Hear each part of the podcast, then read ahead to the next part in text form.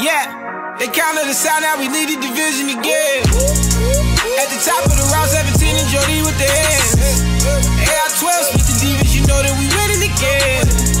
AI-12 split the divas, you know that we winning again. They don't want to see the squad, they just watch us beat the. They don't want to see us blitz the number 52. All right, guys, welcome back. NSFW Dynasty Podcast, episode 11 and a half. 11 and a yeah, 11 Yeah, and a we have half. that halfer in there. That fucking shit Um, show. If you listened last week, hopefully you sat through the first 30 seconds of silence. yeah, for some reason, our uh, intro. Intro. music, even though it's sweet and I love it, kind of let us down last week and didn't go on right. Just didn't, yeah, didn't apply itself. Just Let's wasn't put it there. there. But if you if you turned away from it because you thought it was just a blank uh, track, go back and listen to it because there's actually content on there. You just gotta There's a lot of fucking content. you just gotta fast forward a little bit. 30 seconds to be exact. All right, uh, let's talk about what we're going to be talking about today. Uh, start off with our usual the NFL headlines. Then we're going to just re rank our top rookies at each position. Yeah, anywhere, anywhere from 15 to 20, 10 maybe. Yeah, depending on the position. Yeah. But this is going to be fun to do because this is our first time actually ranking players. So we it was definitely eye opening for me going back through and realizing, oh shit, you got to move this guy down even though I liked him, and then a bunch of people moved up just because of draft- drafting. Yeah, draft capital or just not getting drafted at all. Um, so then we're gonna go on to our biggest risers and fallers. Uh, who has stash appeal for your roster, and who we're gonna be targeting in our uh, later rounds. Yeah, I mean, rookie draft. Yeah, like you said earlier when we were talking beforehand, this, those two kind of intertwine. But there's a lot of people you can really target in the later rounds to hope that they hit and give you some sort of at least depth for your team. yeah. If not now, maybe two years from now. Yeah. All right, let's move on to the NFL headlines. After the lobbying of coach Jason Garrett and owner Jerry Jones, Jason Witten officially left the Cowboys for ESPN. Who will benefit from his absence? Yeah, I kind of figured that he was going to leave just because ESPN was offering him a boatload of money to get into it, which means he must have did really good on his interviews and his tests and everything.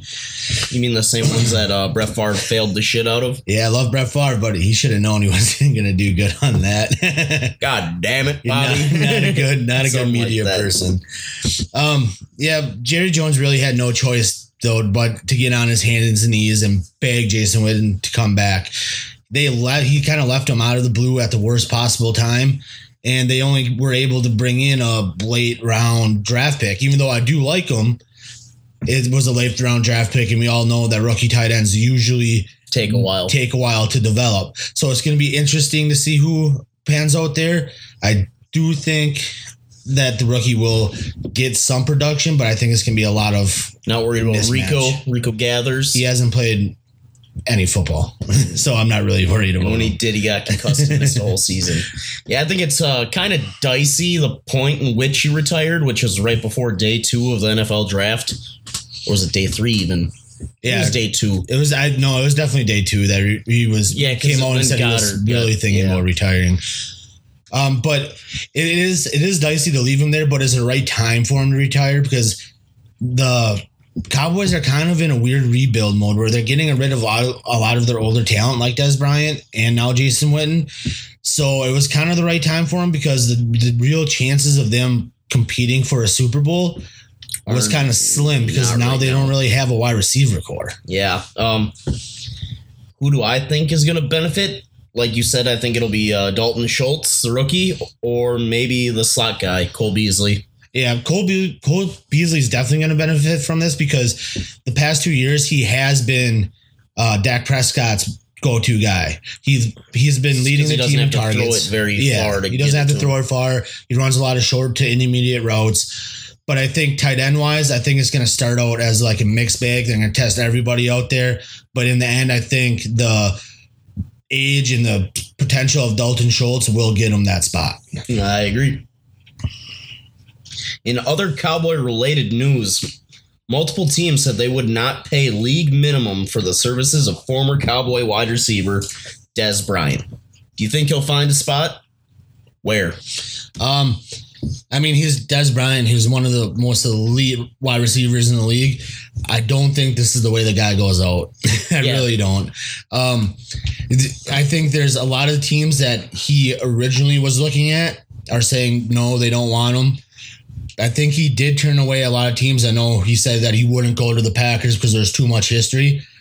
Now, with Don't him sitting so out sure. there, yeah, with him sitting out there this long, the longer that he sits out, is the better chances that he'll go to a team that wasn't his first couple selections and really compete and kind of may have a reviving season there. Yeah, and I, he's also not going to get the money he's looking for. That's what I think about it. And I, I think I think that's why it's taking a while for him to sign too, because he was going out there, he was looking for a bigger one year contract, and I think that basically looking to get franchised. yeah, I, I that think kind of money. I think that price tag is now dropping to where these guys that are kind of against the cat cap, like the Packers or the Rams, are even worse. But maybe they'll get in the range where they could potentially make a run at him, and I think that would benefit him a lot. Yeah, I'm just going to say he's eventually going to sign with someone. He will play in 2018. Yeah, There's just no way he doesn't. There's no, there's not even a way to even guess on where he's going to go because Dez Bryant himself is unpredictable. So you can't. There's no at this point. I know he tried to when he first got cut. It's all up in the air now. He could sign with the fucking Cleveland Browns if he really wanted to. Uh, who knows? All right, uh, let's move on. Big Ben stated that he was unhappy with the selection of quarterback Mason Rudolph and said that he is unwilling to mentor him. Does this surprise you? And what is your reaction to his remarks? Yeah, um, my initial reaction and still my reaction today is that the guy's a fucking idiot. Um, he needs to grow up. How many fucking times are you going to say you're going to retire and then not expect them to draft your replacement? Exactly. I mean, I think we're going on year three of him saying that he was con- contemplating, con, thinking, was going with the- Contemplating. yeah, was going with the easy word, thinking about retirement. So, if you're running a franchise, the thing that you're going to do when you have a quarterback like that, just like with Brett Favre and Aaron Rodgers, you're going to go out and look for that guy to at least be a bridge so you can find your franchise guy Mm-hmm. that's what they did here. And the fact that he's coming out saying that he doesn't like it and he's not going to mentor him, I think is absurd because it's not like he's going to be competing for a spot right away.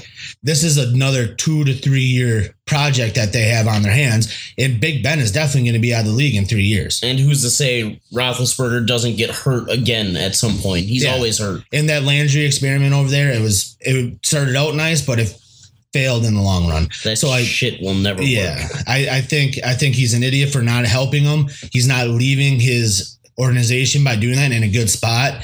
And I think if I was him and I want to retire as a Steeler, I want to be known for helping them transition after he leaves into being in an even better spot with a younger QB. Yep, keep your team competing even after you're gone.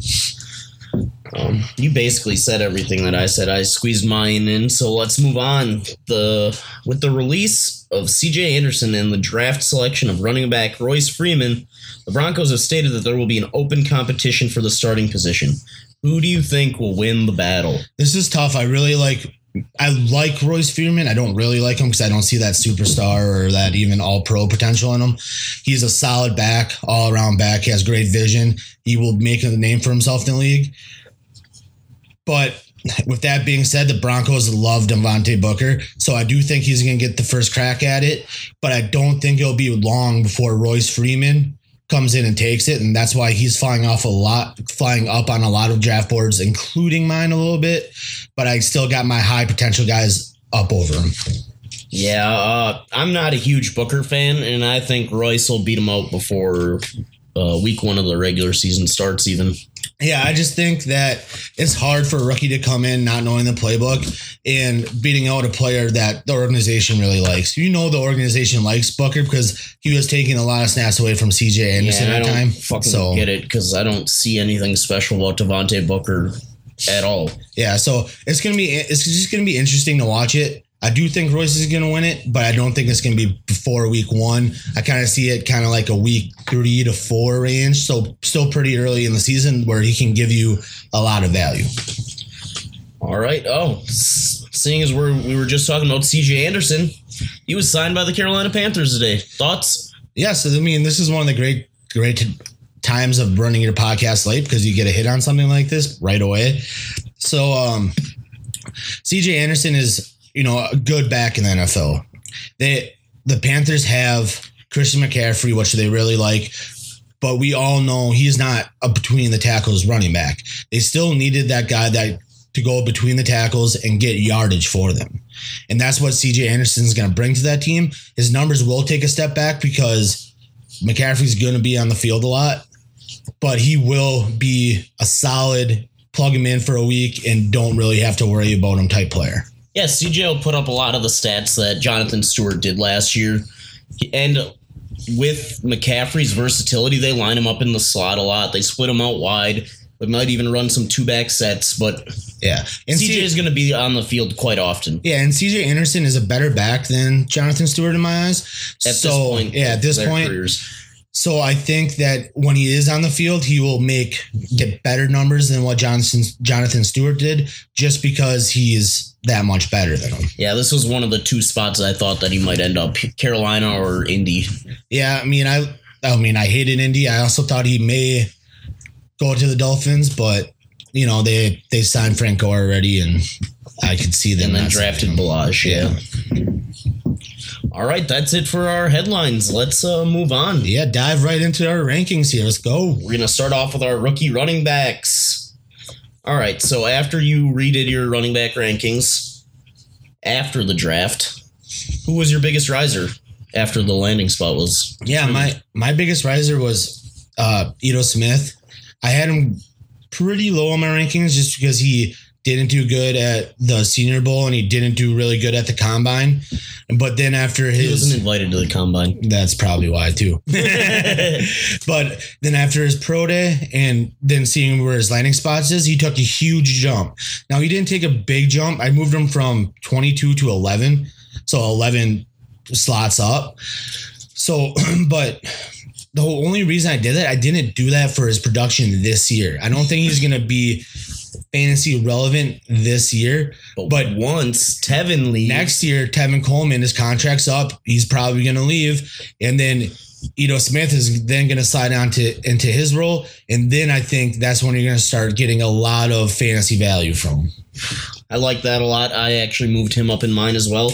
But I, not spot wise, but value wise, my guy, my biggest mover was Kerryon Johnson. He went from being your back end of the first round guy to easily a mid first for me. Yeah, I I, really like his situation. Give it another year. I think LeGarrette Blunt's gone. That's extra snaps for him. yeah, I, I like Kerryon Johnson's spot a lot. I found it weird because after I redid my rankings, I actually moved him down spot. But that's the way the values shift. Like I like Royce Freeman's spot more than his, so he actually is the guy that jumped him. So Not I, I like I like his spot, but I still ended up moving him down a spot. So that was kind of weird to see. All right, let's move on to biggest fallers. We both agree here. Yeah, so my biggest faller is Bo Scarborough and John Kelly. You just pretty much have to look at who was in front of him. Like especially John Kelly, we loved coming into this. He did looked really good on tape, did good on all of his testing, And he ends up behind Todd fucking Gurley. but he's behind Todd Gurley, uh, one of the better three down backs, all around backs in the NFL. So his value took a huge hit. I took him out of my the first pick in my second tier and moved him all the way down to my three tier, and I didn't even double think about it. Yeah, I was not very fond of that landing spot for John Kelly or No. even Bo Scarborough. They both go behind three down backs, as you said, guys. But you can't get. you can't blame the team for doing it because it is a Ross it is a depth move, but it Who's does say kill one of those guys doesn't get hurt, Yeah. and then they have a guy you can step into. it does kill their fantasy value. They're definitely still guys you want to roster, especially if you own like a Zeke like a Zeke or uh, Todd Gurley, because they will be one of the better uh one of the better handcuffs that you can have. Yeah. All right, let's move on to best stash appeal for running backs. Yeah, I said this guy before. He's the guy that moved up a lot. I think that's Ito Smith. I like his stash appeal because with him, you only need to hold him for one year. Like, well, potentially one year. You won't have to wait two to three years. Yeah, I, he could even step in in an injury scenario or something. Exactly. like- And we, we know that the, those two running backs ahead of him aren't the healthiest bunch. So Yeah, especially Freeman. He's got his concussion injury or concussion Yeah. problems. So Ito Smith is definitely my favorite stash player just because I don't need to wait as long as I would maybe like a Justin Jackson or guys like that. Yeah. Um, you want to say your other guy quick? Um. Oh yeah, my other guy is uh, honestly I don't like it because I own the guy ahead of him. That's uh Nyheim Hines. I just think that he's gonna get some sort of work right away. I like the coach already said out came on and said that they're not scared about doing a running back by committee. I think that's the way it's gonna work. I think it's just gonna be those two. I don't think uh No, I Wilkins is gonna. Yeah, I, I, disagree with you completely. I, I don't think Wilkins is gonna go and get it get involved there, but I think it's gonna be those two manning the majority of the work. I do. If Jordan Wilkins is one of my guys, I think if you just look at the backfield, I think he fits that first and second down role the best. Now, I mean, if you look at it, Marlon Mack has similar size, but he's not. That's not his game really. He's more of an outside runner or pass catcher. Or Wilkins did a lot of that between the tackle stuff and outside. He did it all pretty much for Ole Miss. Yeah, I mean, it's, it's gonna be interesting to see how that really plays out.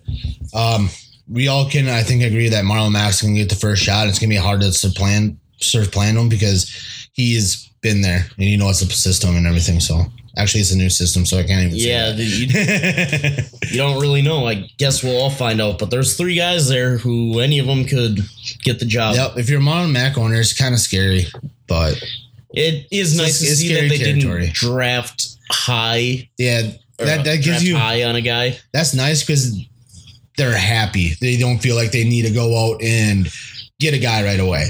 They can test out the waters. Then again, I'm still thinking Demarco Murray ends up there. I, so I, don't see it now after taking two running backs in the draft either. Yeah. We'll see. All right. So uh late target guys. Yeah, I'm going to stick with the same guy, Ito Smith, late target. One of the best later running backs that you can get, in my opinion. And if he goes, I'm probably going to look at Nyheim Hines. Like I said before, even I think Hines has shot his way up into the second round Yeah. now, which Well, is kind of ridiculous. Yeah, I'm not taking him there. But like even a Mark Walton, because Gio's contract's coming up, like they're not coming up, but they have out after this year. So I'm I may look at a Mark Walton there. Um, my late target guy is Justin Jackson.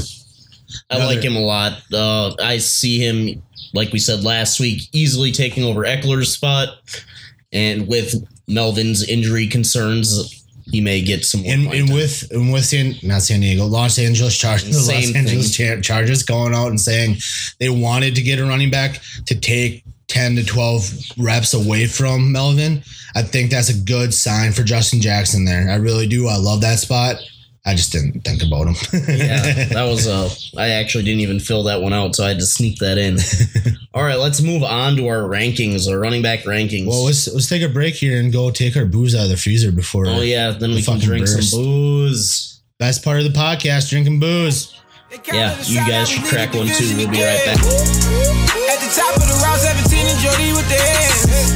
AR 12 with the divas, you know that we winning again. AR 12 with the divas, you know that we winning again. They don't want to see the squad. They just watch us beat the line. They don't want to see us blitz All right, we're back. Hopefully, you didn't even realize we were gone. I don't think you will. we got ourselves some brews. We got our rankings up. Let's get into it. Some twisted iced tea lights. Get out of here. no, regular twisted iced teas. No, nice and refreshing on a 77 degree day here in Green Bay, Wisconsin. We just had a blizzard three weeks ago. We're not used to this shit. All right, let's quit talking about this shit and get into our rankings. yes, Tier one? sir. Well, obviously, it's Saquon The Barkley. guy all by his lonesome. Yes, he's gonna he's gonna be good. Um, the Giants started to revamp their offensive line, which they needed to do. They still need to put more work into it, but he is going to put up good numbers year one. That is for sure. He's a complete back, runner, catcher, blocker. He's going to do it all for them, and they have no one to compete against him. So he's going to do it all. What, Jonathan Stewart's not going to compete with him? That fucking bum, maybe like five years ago. All right, yeah. Also, Saquon. Let's go into tier two. I have what seven guys here. These are guys that I believe are going to compete for the starting job right away, year one. and could potentially have the three downs to himself, but I don't think quite as much that part. Yeah, there's only a few backs in this draft that are, have the potential to be three down backs, and even one is a stretch. And that's in year one alone. I could see it easily happening by year two or so. But uh all right, number two on my list, Derrius Guice. I think he's a unanimous 102 in every rookie mock. Actually, not not so much. I know a lot of people that I've seen on Twitter, Facebook have been talking about moving Penny up there, or even like Sony Michel. I just don't get it. They're saying that they have a chance of being a three down back, but I I don't. I mean, I don't see it with Penny because of his blocking. Um, I think Guice has the better potential to be a three down back because he's the better running back out of those three. Well, the one thing that I So- dislike about it is uh, Jay Gruden came out and said that they're going to use Chris Thompson on third downs. I mean, you got to expect that. as we know, when has that guy ever stayed healthy for a whole season? Yeah, and majority, like a good ninety percent of the NFL, has back backfields like that. Yeah. where they have the guy that coming at their downs. So don't let that deter you of taking a worse back at that position. I I too have Guice at my one hundred two spot for for that. Um, my second be- my second best back. He is just by far the second best pure running back there. So I'm not letting all this he's not going to be a three down back deter me from taking like a penny at 102, even though majority of the NFL do- doesn't have three down backs. Yeah, and I think the nice thing about Guice is you know he's going to get the goal line work. They're not going to give goal line work Chris Thompson. Yeah, he's going to get the goal line work and he's going to score a lot of touchdowns All right, if let- they get down to the goal line. yeah. If uh, let's move on to number three, I got Nick Chubb.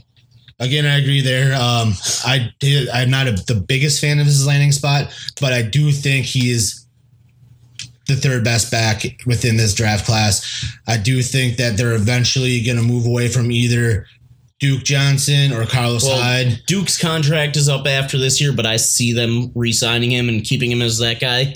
But I think they'll figure out a way out of Hyde's contract Yeah. after this year. Year one may be rough with him, but just be patient with the guy. He's a really good running back. He's in my eyes better than Sony Michel because he's just a pure runner. I like him a lot. All right, um, let's move on to number four. Who you got? I think this is where we start to differ. Yep, I put uh Rashad Penny here just because he does have the tools to be a three down back. So I do think he takes that step above the other backs, um, especially when this is where you get a pretty decent drop off from, from the other three there. Um, but he has potential to be a three down back. The Seahawks say they see him as a three down back, but he needs to work on his blocking. He has time to do that. I don't see him being a three down back. O one. line also sucks, asshole. And that's that's also why I have them down this far instead of moving them up a little bit, um, because they have not improved their O line. They don't seem that like they need to improve their own line because Russell Wilson can run for his life every play. Yeah. Okay. So my number four was Ronald Jones. There's no one else there in that backfield who's anywhere near as talented as Rojo is. They spent uh, early second on him, and uh, I think they're going to utilize him a bunch. Yeah, Ronald, Ronald Jones, I could see there. Um, I just didn't put him there because I don't think he has the potential to be, be that three down back, which kind of sets Penny apart in my eyes. Okay. Uh, who do you have at five? I have Sony Michel at five. Um, when I was filling this out, I had I took a while to pick between Sony Michel or Rojo there. I like Rojo, but I don't necessarily like Tampa. A lot of backs have failed in Tampa. I mean, so I'm I just going- think with that offense that Rojo is going to kill. it should yeah, it should be a high scoring offense, but then again, it should have been a high scoring offense last year and it wasn't. They also had Peyton Barber as their leading rusher last Yeah. season. But I have so I have Sony Michel there. I'm mainly moved him up that far because I'm curious of what the Patriots do. 'cause they Technically, you don't- moved him down. Uh, yeah, but I have him at this position because I am curious of what the Patriots do because they don't usually spend a first round pick on a running back. So I am curious a little bit. But if I'm drafting high first round, I'm taking the other guys ahead of them before. Like I let my curiosity get the best of me. Uh, my number five, I have uh, Penny here. because of what you said. He has the chance to be a three down back. I just don't want to wait four years till their offensive line is revamped and good enough for him to not get destroyed every third down he's in the game. Yeah, I can't I can't knock knock that decision. I, the offensive line is worrisome, um, and that's not even an understatement. Uh, Yeah, it's, It's- scary. It's a scary situation. Every running back that's been there since Marshawn left has played a maximum of what five games in a season. yeah, I mean, I do like him because it was PPR value because he catches the ball a lot out of the backfield too. So, but yeah, that that's it's worrisome. So if you're taking Penny, you are taking risk because a lot of backs get hurt behind that shitty old line that they got. Yep. All right, let's move on to number six. All right, number six is where I put Rojo. Again, another back. He can score all over the all over the field. I just don't see. I hate saying it because I don't agree with it, but the three down, he's. I I could see him if he struggles to be the like the scat back coming out, which that's kind of worrisome for me. But if he does hit, he is going to be a really good back in the NFL. I I don't know. I don't know what. I just think that Rojo, yeah, he's a little slighter, but if you look at what he did in college, he was a goal line guy. He was anywhere on the field, like we said before. He can hit a home run anywhere on the field. Yep. So I mean, I, I, I guess I, I was like I said, I was thinking about moving Rojo up, but there's such a little cluster here with these guys that I just felt safer. So All right. Well, my number six is Kerryon Johnson. Uh, things I said before. I like his landing spot there in Detroit. He's got some other weapons around him. He's got a good quarterback. Uh, he's going to lose some work on third down, of course, like most guys in the NFL do. And I think after year one, when LeGarrette Blunt's gone, he's just going to be the majority shareholder in that backfield. yeah, I, I like Kerryon Johnson there, but I went. Where are we at? Seven. Six. I- Six? yeah, I was six. So Oh. yeah, you can move on to So I, I do like Kyrion Jo- Johnson there. I have him a couple spots lower. Um, because at seven I put Royce Freeman just because I like his chance for con- consistent uh a consistent workload year one. I think they're kind of even when you get to the point of long term success. I think their potential is kind of around the same area.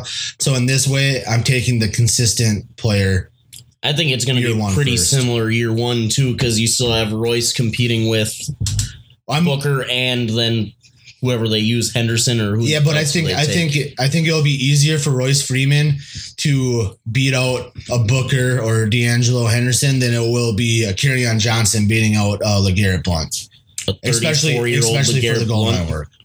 He's productive in his best years are with the Patriots. Who's coaching the Lions now? Uh, the, their defensive Hey. coach. Hey, No, that has no correlation at all. Yeah. That's their defensive coach. it's just no, the Patriots mojo. no, fuck the Patriots. Which is why at number seven, this is where I have finally have Sony Michel going. I like the player, hate the landing spot. He had fumbling issues in college. He had, does that once in the NFL. He may not see the field for eight weeks, And just all- like uh, Stevan Ridley a few years ago. Yeah, and we all know that backfield is gonna be a fucking merry-go-round. They just added another horse to it, but I mean they got a bunch of backs there. I Rex know- Burkhead, James White, they're paying both of them. Yeah, I know. I know they said they may get rid of Gillislee. Like they came out and said that he's fighting for his spot this offseason, but there's still a lot of running backs there. That's just taking Well, one. that's out. another reason Yeah. right there. Going into last year, where was Gillislee? He was way up there in Scoring- drafts, yeah, scoring three touchdowns in one game, week one. and then he fumbles and doesn't see the field the whole second half of the season. Yep. All right, uh, number eight. This is where I finally put Royce Freeman, the last guy in this tier for me. Uh, basically, because what you said, like, he has the capability to be a three down back. It's just with the Denver coaching scheme, I'm not sure that they're ever gonna just give the ball to one guy. It's gonna be interesting. Um, I like I said, the only reason I had him above of Kerryon Johnson because I think he's gonna be more consistent in year one. So with my number eight spot, this is where I have Kerryon Johnson going. I do like his long term potential, but I think his short term potential is going to be limited because you do have LeGarrette Blunt and even Theo Riddick there, and you all know that Theo Riddick's going to come in, but that's not big deterring factor for me. Yeah, the one nice thing about Theo Riddick coming in is you know he's not going to steal A, goal line carries, or B, many carries Well- at all because he's a converted wide receiver. Yeah, and and they play him a lot. Like he's a lot like uh, who were we talking about earlier? Um, McCaffrey. Where Yeah. they play him a lot in the slot McCaffrey, too. Chris so Thompson, they're both gonna be on the. yeah. They're gonna be both on the field at the same time. So again, that's not a big deterrent factor for me. But the overall year one consistency is why I have uh, Royce Freeman ahead of him. I guess whatever. I disagree, but agree to disagree here. you got to do that sometimes. All right, let's move on to our third tier. Guys who could potentially eat into the starting running backs carries. I, yeah, I started with that philosophy. Kind of, I kind of fell off of it towards the back end of this tier. But then again, I only have five people in this tier. Yeah, so- I only have three in this one. So I'm going to start out. My number nine is Kalen Ballage, and he is this close, a whole centimeter away from making it into my tier above, especially if they decide they like him more than Drake. Oh yeah, I'm I'm definitely with you. I have Ballage at my number nine spot. I'm just worried. I have him in the third tier, like you said. He's close to being in the second tier, but I have him in the third tier because he wasn't productive in college, and that scares Yeah. me. I, That does scare me a lot it because- is a big deterrent. because you can't not people. A lot of people don't go from not being productive to college to being productive to the NFL. Yeah. So, but I do like his landing spot. And he's a size, speed, strength freak. Yeah, Kenyan Drake had a good end of the year last year, but them going on and getting another back, even though they brought in Frank Gore, is telling me that they're not sold on him. Yeah, not saying a lot about the guy. All right, uh, number 10, do we agree here too? I have Nyheim Hines. Yes, I have Nyheim, Nyheim Hines too. Um, I put Nyheim Hines here because A, they took him in the fourth round, which is where they took Marlon Mack. Mm-hmm. So that the draft capital there isn't really there. They could really go either way at that point. And I do see them see those seeing those two sharing that backfield fairly well. This guy could easily be your next Chris Thompson type player. I don't see him getting a whole lot of carries between the tackles. He's your pass catcher or Yeah. toss outside, something like that. I, I think I think they'll be using uh who was I gonna say? I was I mean my my um Marlon Mack right away. Sorry, I was getting my names mixed up. I think I was I think they're gonna be using Marlon Mack to be the majority runner, at least for this year. And they're gonna put Ito Smith in as a pass catcher because Hines. oh shit, yeah. Nyheim Hines in as a pass catcher. Sorry, I'm so excited about Ito Smith. Yeah, As- you haven't stopped talking about him in this podcast. as as a pass pass catcher because that's what he really excelled in in college. Yeah, that and his uh, return skills. If you're in a return league, This is definitely Nyheim Hines probably goes up into that second tier because Yeah. he's deadly as a punt and kick returner. Mainly a punt returner, but yes. Especially since kick returns are about to get absolutely fucked in the NFL now. No more. Uh, number 11, let's move on. I have Jordan Wilkins, uh, the other back drafted by the Colts. Uh, like I said earlier, I see him as more of a first and second down back for the team who has Marlon Mack, who's a little slighter, and then Nyheim Hines, who's just a tiny guy. Yeah, I have a couple spots down just because I don't see that coming into year one. Here I have Justin Jackson at my number 11 because all signs are pointing that he's going to get a decent workload year one. And that's not even counting the injury or off weeks that uh, Melvin Gordon's going to get. So if he gets 10 to 12 touches, that's a good week uh, first year for a running back that was taken where he was taken in the draft. Well, yeah, that's why I kind of moved him one spot down into my next tier. I have him at 12. Like, but in, yeah. so my next tier is all your elite backups, as you'd say. They're guys who aren't gonna steal that much work from RB one, if any at all, barring an injury. But they are there as like an elite handcuff, of their backup. Yeah, and like I said, I was with you with your philosophy for your tier. We're in tier three, right? Yes, but I'm in. With Now yeah. I'm in tier four. I was I was with you with the tier three until I got to the later end of mine. Then I kind of did a nice little transition into what we were doing for tier four because I think these guys are going to be the next step above the tier four guys. So that is why then I my next guy in my third tier, I put my guy that I obviously can't get his name out of my mouth, Eno Smith, just because I think that Oh, oh, oh, oh. not that, but just because I think that when Tevin Coleman leaves next year, he's going to have a really good workload there, and it's just a guy that I can't really pass up, especially later in drafts. Yeah. Um. Well, I'm just gonna run through this whole tier and kind of group them all together as I talk about them. Yeah, we can do that. Uh, This is our last tier-ish. are you in your? I know you no because you still have one more in this tier, but I'm just gonna do it quick so I'm Okay. out of the way. So I have Justin Jackson. He's back up, backing up Melvin Gordon, elite backup. Number 13, Mark Walton, backing up Mixon, and he's potentially still behind Gio, but Gio could be gone after a year. You may have to year, wait a year, yeah. once again steps into that elite backup territory. 14, John Kelly, my guy, goes to probably the worst landing spot for any running back, not named Todd Gurley, to back up Todd Gurley. Elite backup. Uh, 15, Chase Edmonds, David Johnson's starter, once again. Uh, 16, Ito Smith. He's behind two guys, but they're both very good running backs, Devonta Freeman and Tevin Coleman. And then my last guy at 17 is Bo Scarborough behind Zeke. Yeah. Uh, I mean, I like those. I have kind of like the same guys that you have there, but for my third, is it 13? No, for my, I think you're on 12, aren't you? yeah, for my 12, I have Jordan Wilkins just because they did take him right after they took Nyheim Hines. So they do like him. then at my 13 spot, I have John Kelly. Again, a really tough runner. He's going to be the guy that backs up Todd Gurley there. So if you, especially if you have Todd Gurley, you got to have him on your roster. And then 14, I will have I put there I put Mark Walton. Like you said, yes, he's behind two players, but Gio has an out in his contract next year, which would bump him up. Yep. And then 14, I put Bo Scarborough because Zeke, unless he's suspended, never leaves the field. So he's this low, this low for But there is reason. the chance for him getting suspended again, Yes. which I guess could propel him then.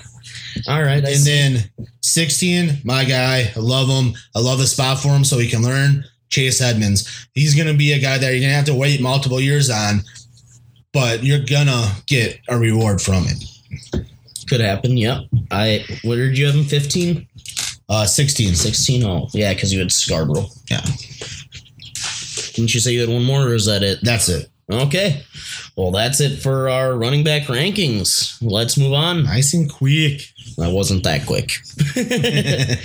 All right, let's get to the outline quick. Okay. Okay. La di da. La di da. Mitch isn't ready like me. Dude, it's in the same thing. I can't just fuck off. All right. We're going to do uh our best landing spots, but biggest riser for, For- wide receivers. Thank you. Now the people finally know. What I said gonna wide about. receivers already. When we finish up the rankings, I said we're going to move on to wide receivers. All right. So my biggest mover because of his landing spot was Dylan Cantrell. Um, he landed with the Los Angeles Chargers, which yes, he may not get a lot of work year one because they did just bring back Tyrell, Tyrell Williams. But I got to remember, Tyrell Williams is only there for one year. So if he does go out and leave as an unrestricted free agent, that leaves the door open for Dylan Cantrell. So I think he's one of your better guys to to pick up or stash him, and you can obviously see how this one's going to go. So, but yeah, I like I like his spot a lot. I like his potential there to play alongside the wide receivers they already got. I bet you wanted to take my guy that was your guy originally. I did, you motherfucker. Yeah, about time. Fucking beat you to it for once. Uh, my guy, Marquez Valdes-Scantling. I liked the guy when I originally watched his tape. I just wasn't sure that he was even going to get drafted, so I left him farther down my rankings. I didn't hear much about him getting having any visits with teams or anything like that. And then where does he end up? The Green Bay fucking Packers. One of the best spots a wide receiver he has the QB one of the whole NFL throwing to him if he can just get his way onto the field. Yes, that I mean that's the tough part because they, they did draft two more wide Yep. receivers there, so he's gonna have to find his way on onto the field. But just because dude he is six four, ran a four three seven forty. He's got some pretty good hands. even even if he's a situational guy, year one or year two, that shows that shows a lot because the Packers have their set wide receivers, and that's pretty much what they use. If Rodgers likes a deep guy, the guy's going to see the field too. Yes. So I do like them. There's some worries with them, obviously, because there is kind of a loaded younger. I could have easily put uh, J'Mon Moore ESB. or ESB on here. Granted, I think ESB was already pretty high and But- actually fell for me because Yeah. of capital. But like like you said, he we liked him all the way through this process, and he landed in the best spot a wide receiver can go. As when you go to one of the best quarterbacks in the NFL, your your value skyrockets. So. Yeah, definitely. All right, let's go to move on to biggest faller. All right, my biggest faller was just kind of, I guess, shocking to some people is DJ Chark. Um, yeah, I was thinking this too. I was extremely high on him. He's just very athletic, has the potential to be a superstar in this league, but especially year one, you The- have to go play with Blake Bortles. yeah, the deer, the the deer, the dude is fucking buried. Like that is he runs like a deer. right. That is that is a big wide receiver room, especially now that they signed Allen Lazard, which we also liked. Which- and you have not a good quarterback throwing you the ball, and they don't seem motivated to move on from. And him. the thing, all their running backs, or I mean, wide receivers in front of him are all super young too. I think the oldest guy is either Marquise Lee or Moncrief at 24, 25 years old. But that's in that nice thing with him because he is falling to like the third round in a lot of mock drafts, and he only potentially has one year before he will see a lot of Yeah, playing with time. Moncrief with. Moncrief, Mon- with Moncrief leaving. Now I am kind of worried about Allen Lazard because I do like him, but again, DJ Chark is just all around athlete, so he will see the field a lot more. Yeah. Um, speaking of Allen Lazard, that's my biggest faller here. He went from being my 15th ranked wide receiver to getting undrafted in the NFL draft and going to a shitty spot in Jacksonville. I just don't know how much I- upside there is for him. Granted, he will, or he's easily the biggest receiver that they have in their whole receiving core. So I don't really know. But- I can't. I thought this guy was a fourth round draft pick in the NFL. Uh, you know, I was with you, but after really thinking about it, I think the reason why he fell so far and out of the completely out of the draft completely is because he's kind of like a Vincent Jackson, even though yes, he was really good, Mm, VJ But- was like what a seven. but he was pick too. he was never really good after the catch. He can go up and get the ball, but he's not really good after the catch. And then the NFL is kind of turning to what you can do after the catch, and that's why you've seen like the Packers go out and get the three wide receivers that they did, or the Jaguars with all their wide receivers go out and grab a DJ Chark. well, I mean, I feel like the Jags already have the guys that are pretty good at the after the catch. But like And I said earlier, is- when you have a shitty quarterback, you got to load him up with weapons. Hey, though, I mean, he's what wide receiver six or seven on their roster right now. It's gonna be tough for him to even make the team. Yeah. Wait, Especially- what? Oh, Allen Lazard. I thought you were talking about. Yeah, yeah, you're right. It will be tough for Allen Lazard to pick the, make the team. All right, uh, let's move on. Uh, who gained the most value because of landing spot? All right, again, you kind of stole a guy that I was leaning towards, but I think Tre'Quan Smith, Yeah, you, this was my number two Yeah. guy. Tre'Quan easily gained the most value. I know in a lot of the mock drafts that I was looking at, he was going late. Early fourth, yeah, late third. Some like I that. even saw him not getting drafted, which was really surprising Well, to I me. I don't remember seeing that. Um, but again, he's going and he's going to play with one of the best quarterbacks in the league, in Drew Brees. And there's a spot open for him alongside Michael Thomas with Cam Meredith playing the slot. So he, there's potential that he could go out year one and be a starter, and you're going to be getting him in the early third round. Yeah, well, I think he's moving up now. Uh, I think he's probably closer to the mid second. I mean, Hey, I mean, I, I personally would I take him in mid second, but I've seen a lot, especially in like those mock drafts. I know it's super early, but he's in a lot. Some of those mock drafts, he's been falling to the third. well, I know in our super flex draft he fell to But- end of the third. yeah, Uh, what was that other one? The one, yeah, he went like three oh two. I want to say it was or something like yeah. that. So I would, if he's there anywhere from the second, I'm taking. If he's there in the second for me, I'm taking taking him. But if he falls to me in the third, I'm fucking just jizzing everywhere. Oh God. Uh, my guy is uh, Gallup for the Cowgirls. They went out and they got a receiver that they like. He's kind of like a Dez clone to me, pretty similar. And he's gonna have first crack as a starting wide receiver for him. Yeah, he's gonna walk in week one and be on the field all the fucking time. So you can't really complain with that. Um, again, like I said, I wanted to take him. It's just you really can't complain with him. He's an easy first rounder right now. So Yeah, I I think he's my wide receiver four or five now. I don't yeah, I, would have to look double check that, but he's high up there. He moved a lot for me. All right, uh, stash appeal guy. Who do you got? All right, since you took my guy, I'm gonna go Dylan Cantrell. Like I said, he's a good trap. Stash. good. He's a good stash player. Again, you may only have to wait a year, but if you're looking for a real home run hit here, you if you take any of those three Packard wide receivers, it's One of one them's of, gonna one of work. them's going to see the field. So it's they're worth a stab. Yeah, uh, I put Valdes-Scantling here, but it could easily be J'Mon Moore or ESB. ESB is still going kind of early because of what everyone thought Name beforehand, and yeah, name value and where he landed, of course. Um, all right. Who was a later round target for you? All right, my my late round target that I'm gonna love to take here is Antonio Callaway. Um, If he doesn't smoke that dope, Yeah, there's a lot of risk for him, and that's why he's falling. But there is no arguing that he is one of the most, if not the most talented wide receiver in this draft class.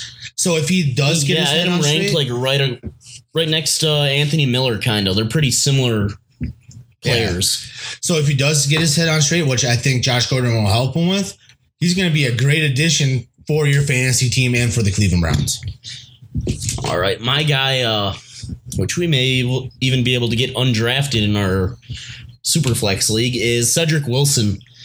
Uh, I really liked his tape. He's out of Boise State. Uh, he was known as a burner. He didn't really run burner speed. I think he ran a four five, but he ended up in Dallas. A great spot for a receiver, rookie receiver to land. No real, no real wide receivers there. So Yeah, it's likely that he gets playing time right away, early and often. And that's what you're kind of looking for. So, with that, let's get on to our top 15 to 20 rookie wide receiver rankings. all right, let me get there. Da, da,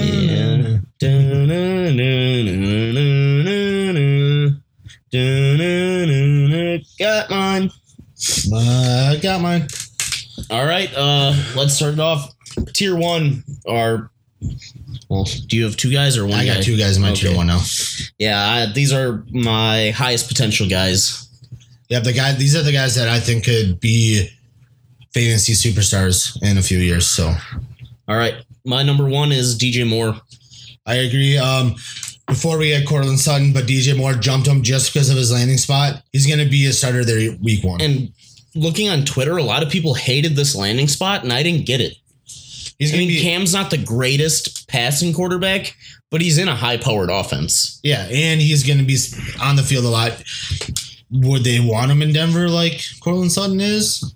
I don't get it. Yeah. If if you're a rookie and you start week one, that's the best landing spot for you. Yep. Uh, number two, I have Courtland Sutton here. Yeah, same. I bumped him down from my one to my two just because you're gonna have to wait a year or two. It's at least the one year. Yeah, Yeah. I'm gonna stay, say that, just like we said last week. Yep. Uh, okay, on to the second tier. These are guys who I think are going to have nice careers in the NFL. Not maybe not your uh, tier one guys, but they'll they'll be solid wide receiver twos throughout Yep. their career.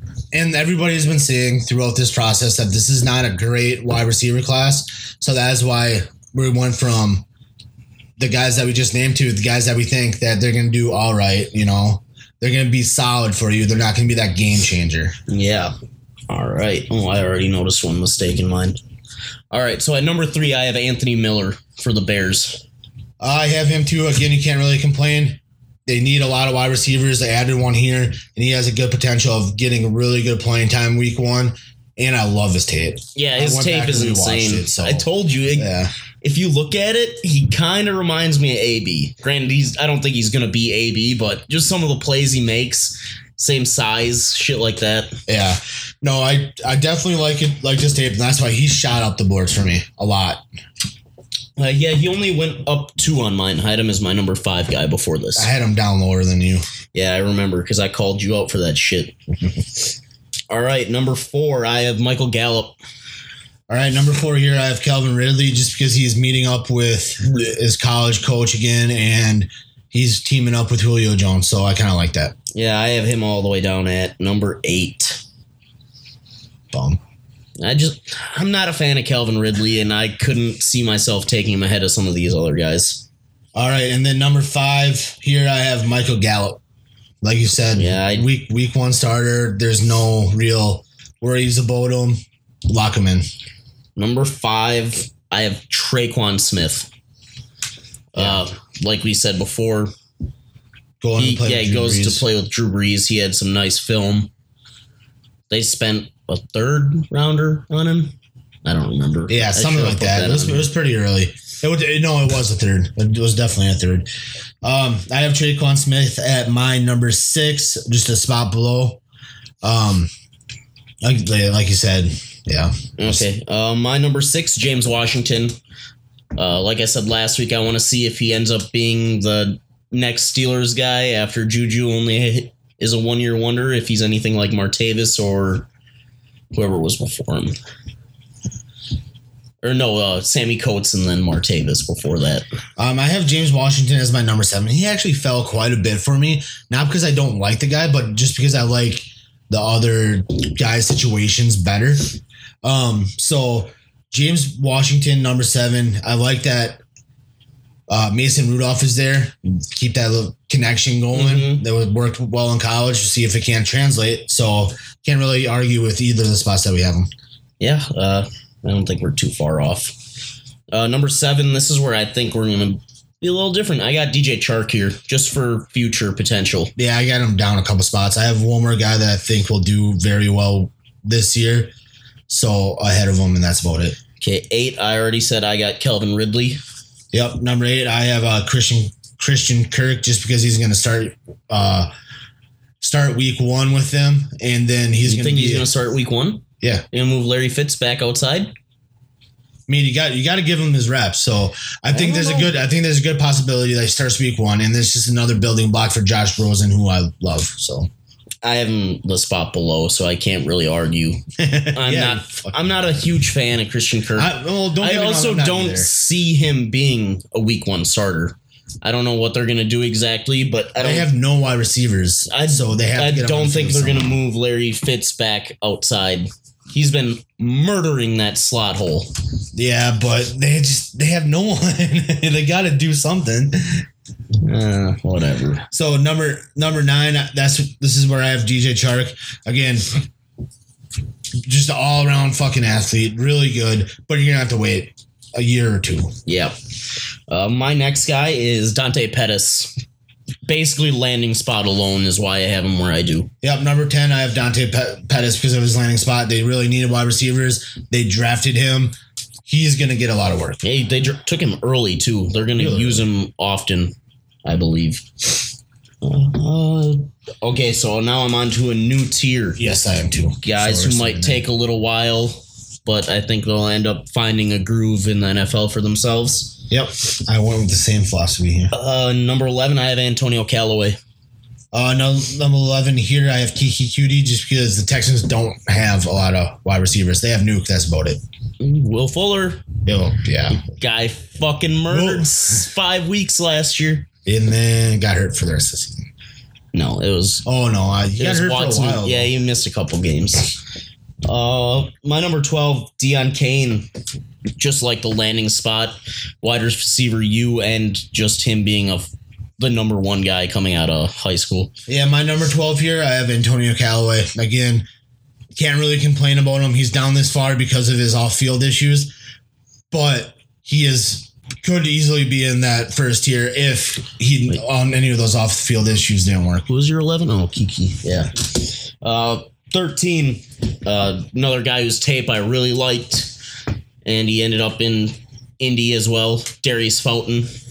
Uh, the guy just is a playmaker. Granted, he played at Northern Iowa, So he didn't face some great competition. But then again, that's where David Johnson went. So Yeah, I know a lot of people liked liked him coming out. Um, Mhm. I have him outside of my top fifteen, not because I don't like him, but just because I had a lot of guys that I wanted to get up here that I really liked over him a little. he's as high as he is for me because I think either him or Cain is going to take that number two role yeah. over uh, what's his nuts Ryan Grant. No, Ryan Grant's a bum, so. but uh, That's not what that first contract that- said. yeah, right. That's why you feel this physical. Yep. But um, kind of because what you said about with the with the Colts wide receiver core is why I have Deon Cain next. Again, he's gonna have decent opportunity there. T.Y. Hilton's not gonna play forever, so why not take him here? Yep. Uh, my number 14, I have Justin Watson. Went to a crowded place in Tampa, but I like his tape a lot. He was all over Twitter, which is actually where I decided to start watching film on him because of Twitter. And I think once Djax leaves, he's going to have a, a role there. And I don't know how much longer Djax is going to be playing there. Yeah, I don't know how much that he will be playing either, but like you said, that's a crowded room, so it's gonna be interesting to see who pops up, and it is worth taking him in case he is the guy that pops up, but Mhm. you just never know. Yeah. Um, for my 14, I have ESB. Okay. Just yeah. because of his landing spot, he gets to potentially catch passes from Aaron Rodgers. Well, I have 15 A, B, and C. It's the three Packers receivers. One of them is going to break out, like we said. It's just a matter of which one. Hopefully, we know a little closer to uh, OTAs or training camp or something like that. I think someone will emerge. That's pretty then. much the way I was feeling too, but I I just put ESB there and moved the rest out of, out of my top 15 because I didn't want to feel like a f- homer.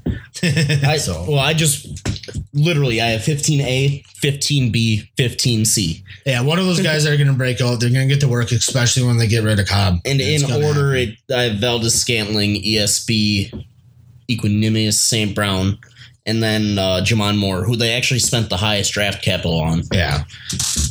Um. All right. Then for me, for 15, this is where I have Dylan Cantrell. Again, this is a really good sleeper. Potentially, again, you're only going to have to wait a year to be able to use him. So I like him a lot there. All right, so I got three guys left because I couldn't just exclude these guys. I would have felt bad. I would have hurt their feelings. uh, 18, Cedric Wilson, who I hit on already. 19, DaeSean Hamilton. Speedster, kinda. I think he'll be okay. And then uh, number 20, Keke, because of what you said before. They don't have anyone filling the slot other than Braxton, who's been a utter disappointment. Actually, for um for me, my 16 was actually yeah, my 16 was DaeSean Hamilton. So Okay. he wasn't that far off for me. All right, well, that's it for our rankings here. For wide receivers, what is next? Are we moving on to We are moving on to quarterback. quarterbacks? Ooh, we're about to hit the hour mark, so let's speed this shit up. Yep. These ones are only going to have like 10, so it should go pretty much faster. Yeah, I still got to get to my outline. All right, here we go. Uh, we start out with risers, I believe. Quarterback rises. All right, my biggest quarterback riser is Baker Mayfield. If you are taking one one, you are expected to be the next Pro Bowl How's your riser when you already had him as your QB one? because his expectations just got it that much higher. Mm-hmm. but no, if you look if you look at the mock drafts, his draft drafting spot has risen a lot since from Yeah, he before went the from draft mid third after. to mid second, kind of. So that's why I'm that's why I put him there just because he's getting picked a lot higher than what he was. Where with I know I said that to you about Saquon Barkley. Saquon Barkley can't get any higher because there's no one zero zero. There's just one one. Oh, There is, and it's him. uh, my guy is Josh Rosen. I really like him going to the Cardinals, and he moved up the one spot. He bumped Lamar Jackson down a spot for me. Yeah, I mean, I like Lamar Jackson. I want to use him, but again, he stole him from me. But I just like the fact that the Cardinals can build the offense around him. They can get him into training camp, Yep. see what his arm is like, what they can do with his arm, and then put players around him to play towards his arm. And he gets to learn from a decent quarterback in Sam Bradford. Yeah, I mean, he, Sam, Brad, Sam Bradford's not bad. He's just, When healthy, he's actually a very good quarterback. Yeah. It's just is he ever fucking healthy? no, never. All right, uh, biggest faller. We agree the biggest faller here is Josh Allen. I wanted to pick someone else, but you just really can't. This guy is going to have to play year one, and he shouldn't. Yeah, he's he gonna, needs to sit two to three years. he's going to be out of the league in two to three years if he starts year one. Exactly. And now the Bills got rid of their whole offense line, doing things in the draft and just releasing guys or retirement Mhm. that he's going to get murdered. That's what's Yeah, going to happen. And he's got no playmakers around him other than an aging LeSean McCoy. yeah, that's it. They're just going to run screen passes to LeSean McCoy and get him killed too. So Yeah, and then they trade away their fucking tight end. I don't get this shit.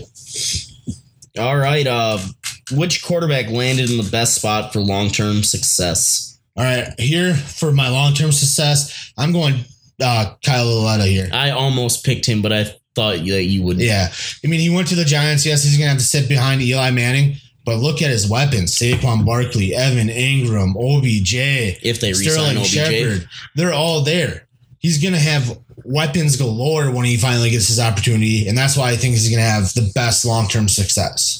that's the only thing that I'm worried about is them actually keeping him as the next guy. Say Yeah. they don't suck ass again this year and get the top quarterback next year or something. No, that's always a risk too. But then again, you're not spending a high draft pick on taking that chance. So for me, that chance is golden. Like in the super flex, we got Lauletta in the fourth round or the end of the third. Uh, 307. Yeah, it was teamer, it was around there. So that's not that's not bad taking. We're not much of super flexers either, just so you know. No, we're not. Uh, my guy is Josh Rosen because of what you said. They get to see what he's like and build the team around him and build it for him. Yes, I like I like that aspect a lot. And I didn't want to take Rosen, but again, you took him, so I couldn't really complain. I liked Lauletta too. So Yeah, well, if I would have known you were gonna go Rosen, I would have Lauletta. So, yeah, there you go. We agree. all right. Uh, worst spot for their long term success. I'm going Luke Falk. I didn't Just think he was because- be much anyways. so- Yeah, but just because when you get drafted, you're pretty much in the pit of misery. Like they already, Dilly have, they, they already have Marcus Mariota there. You're not going to see the field unless he gets hurt. And then if you do see the field, you're not going to be ready because they're going to be so focused on planning It's- for Marcus Mariota it's that a they're not going to completely have like different offensive style. Yeah, exactly. Um, my guy is still going to be Josh Allen here. Uh, for him to have long term success, he's going to have to sit for two years. So maybe he can play three and he gets five years, and that's long term. But if he goes out year one, like we said, he may be out in three to four years. And you already know that AJ McCarron is not finishing this year. There's no fucking way. No. Um, late round quarterback targets. I'm sticking with my guy Kyle Lauletta. Just because of his weapons. It is close with your guy. I'm gonna, Oh, I have wanna say it. Lauletta as well. I have Yeah. Lauletta and Mason Rudolph. Okay, but it's close with Mason Rudolph because I do have a lot of talent for each of them. Like Mason Rudolph had, would have Well- Antonio Brown and Le'Veon Bell, but I think Lauletta's is more sustainable because they're just that much younger. Yeah, they are that much younger. So uh, let's move on to our quarterback rankings. Gotta pull these bitches up. Yes, the worst part of doing this shit. Okay, I got mine. That was quick. All right, finally figured it out. Um, mine honestly didn't change a whole lot. No, mine didn't change a lot from the beginning, so we can pretty much cruise through these things. I think. You, I only want to hit on seven of them. Really, I don't think that we have to do the full ten. All right, yeah, let's let's go let's go seven. Well, I'm gonna go eight because I'm gonna throw in the guy the Pats drafted just because that's where he went. Okay, that's fine. Uh, number number one is Baker. Obviously, he went first overall in the NFL draft. Yep. Even though I saw him throwing a bunch of picks in the video, he's the easily one one.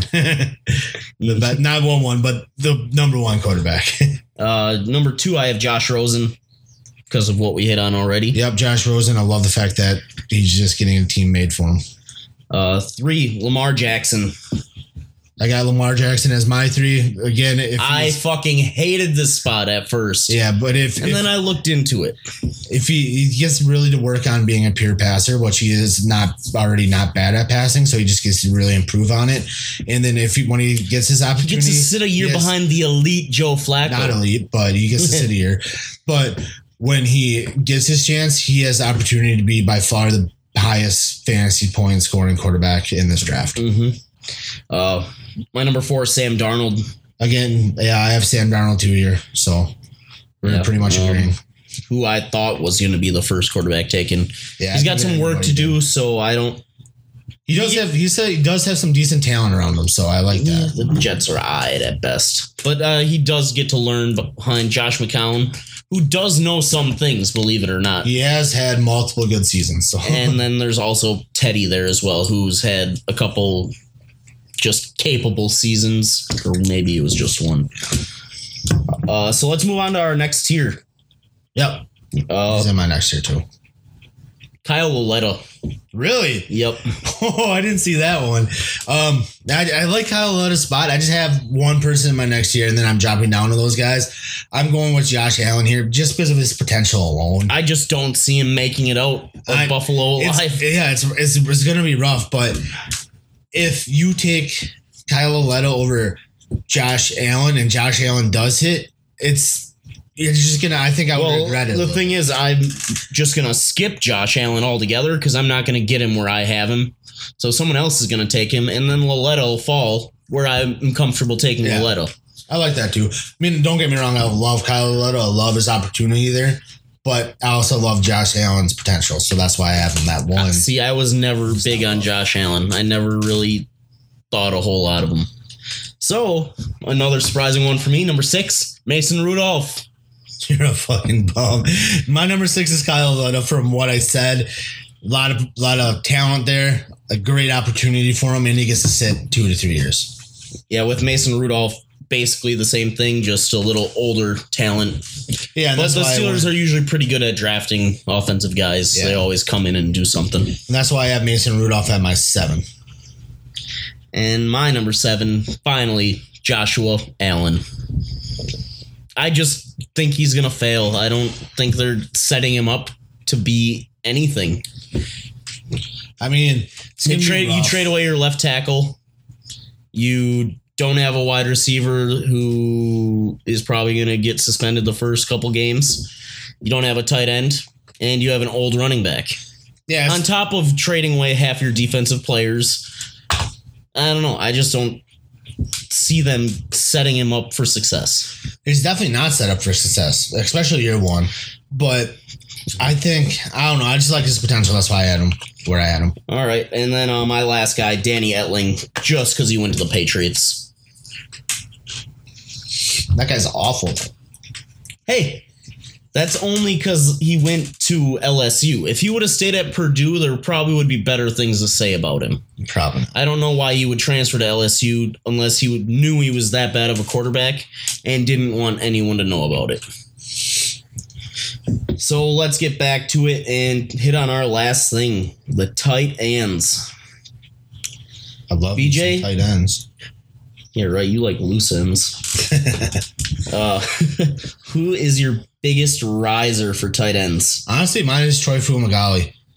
Troy. Going and this does seem like a homer pick, but he's going to Denver, and they don't have a true tight end there. They have Jake Butt, and that's really his only real competition there. I love his spot, and he has potential. And I think if there's any wide receiver other than Gesicki to make an impact year one, I think it will be this guy because all that guy does is make plays. I do really like Fumagalli, but I think you're missing two other guys here.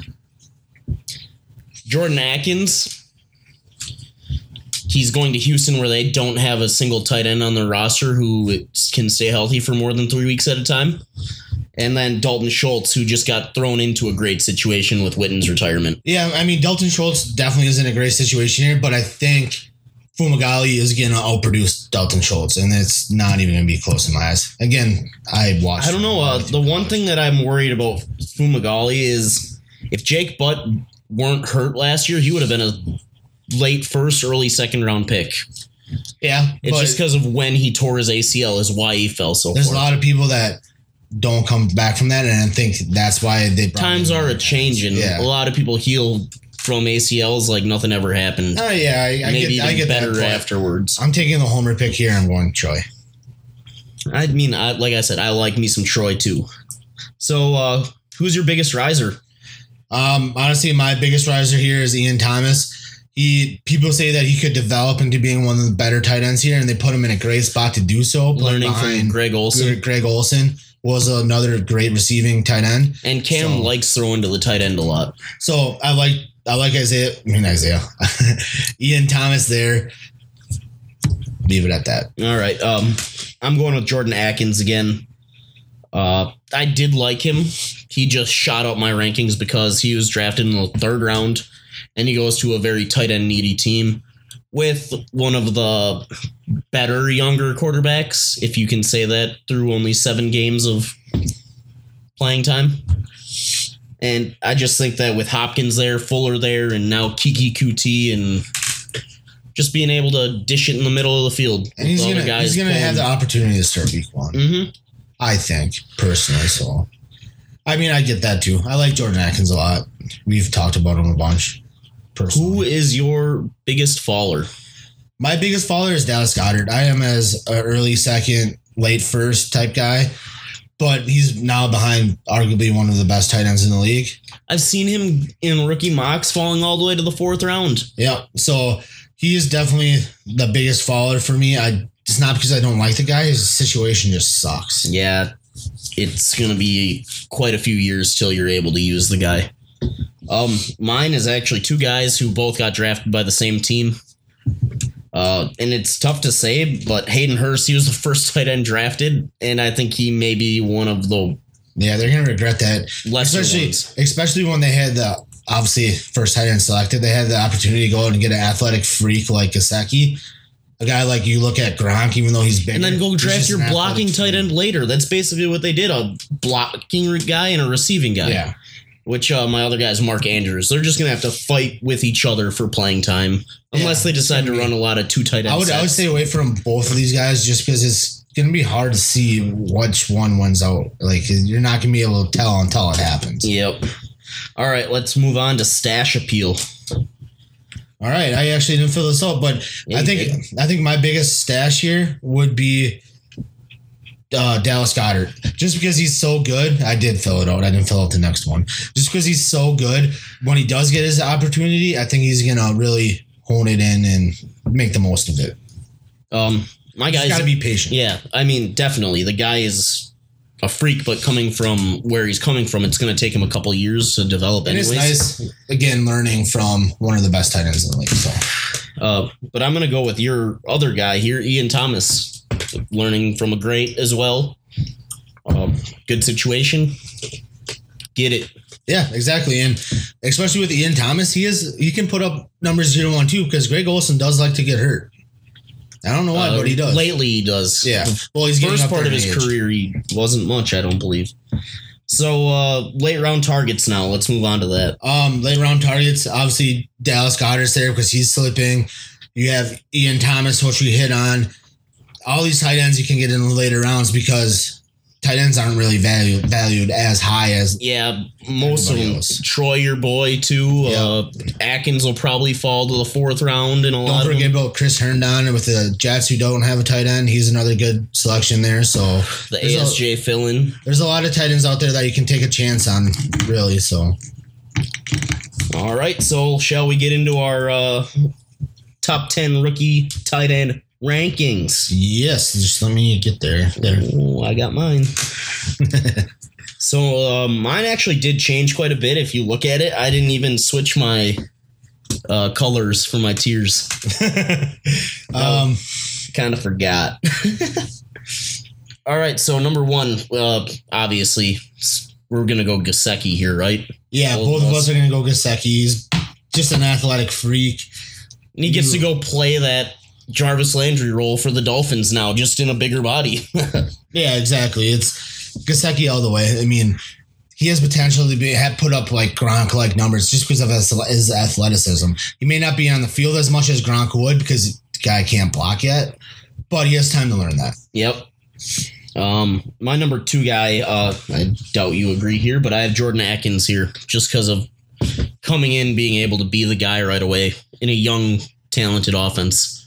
Yeah, here, fucking tight ends are tough because they really got fucked up with uh, Goedert I'd say the Eagles. two through eleven, who I have here, any of them could go anywhere. Just about. Yeah, here I would have to agree with you, Jordan Akins, just because of his start appeal year year one and with the Texans. So I would have to agree with you there. All right. Um, my third is Dallas Goedert. Okay. Here with my third, I put Ian Thomas just because I Okay. don't. Think I have him next as long. anyways. Yeah. I don't think you have to wait as long for him to get. yeah, Goedert was strictly a potential thing for me right Yep. there. I, do- I do have Goedert going next just because of his potential alone. You can't really mm, let him drop as far as what you're doing. Yeah. what you want.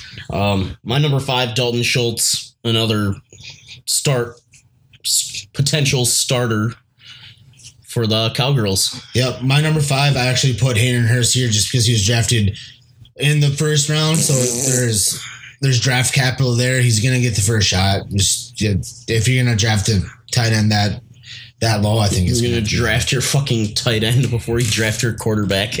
Well, it's no, I meant the Ravens Oh, themselves. yeah, yeah, that's- morons.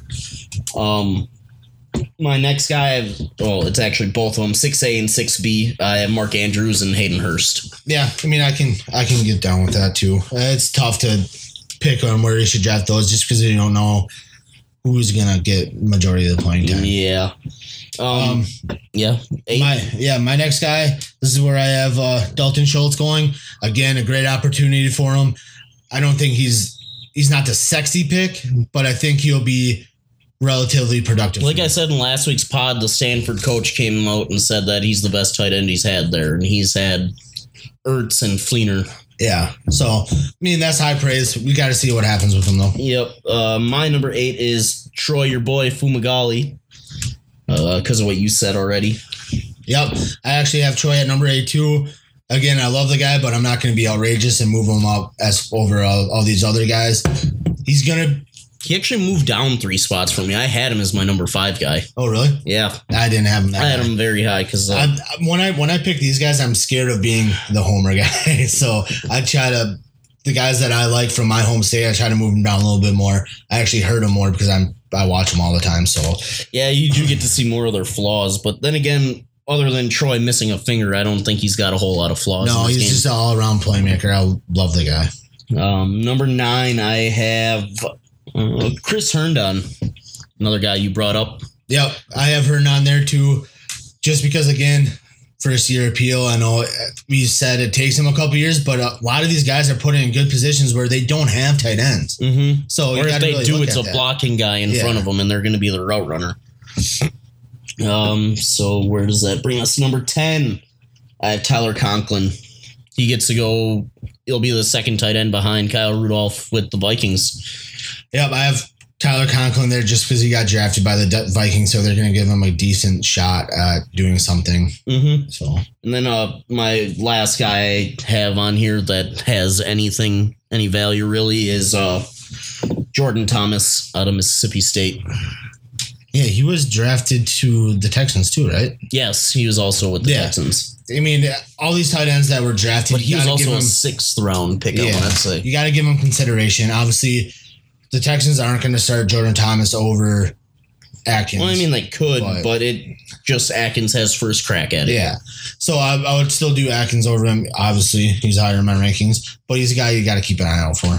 yeah, definitely. And there we have it. Another one in the books. We got through a lot of shit today. Oh fuck yeah! What?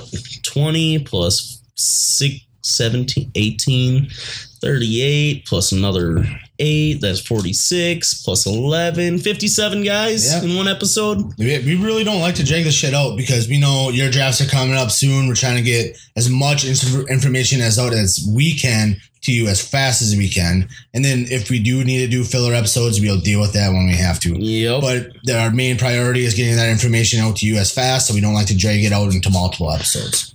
yeah. Get it done in one. That's my saying. Yep. All right. Yeah, it uh, could be bad depending on what you're talking about. right.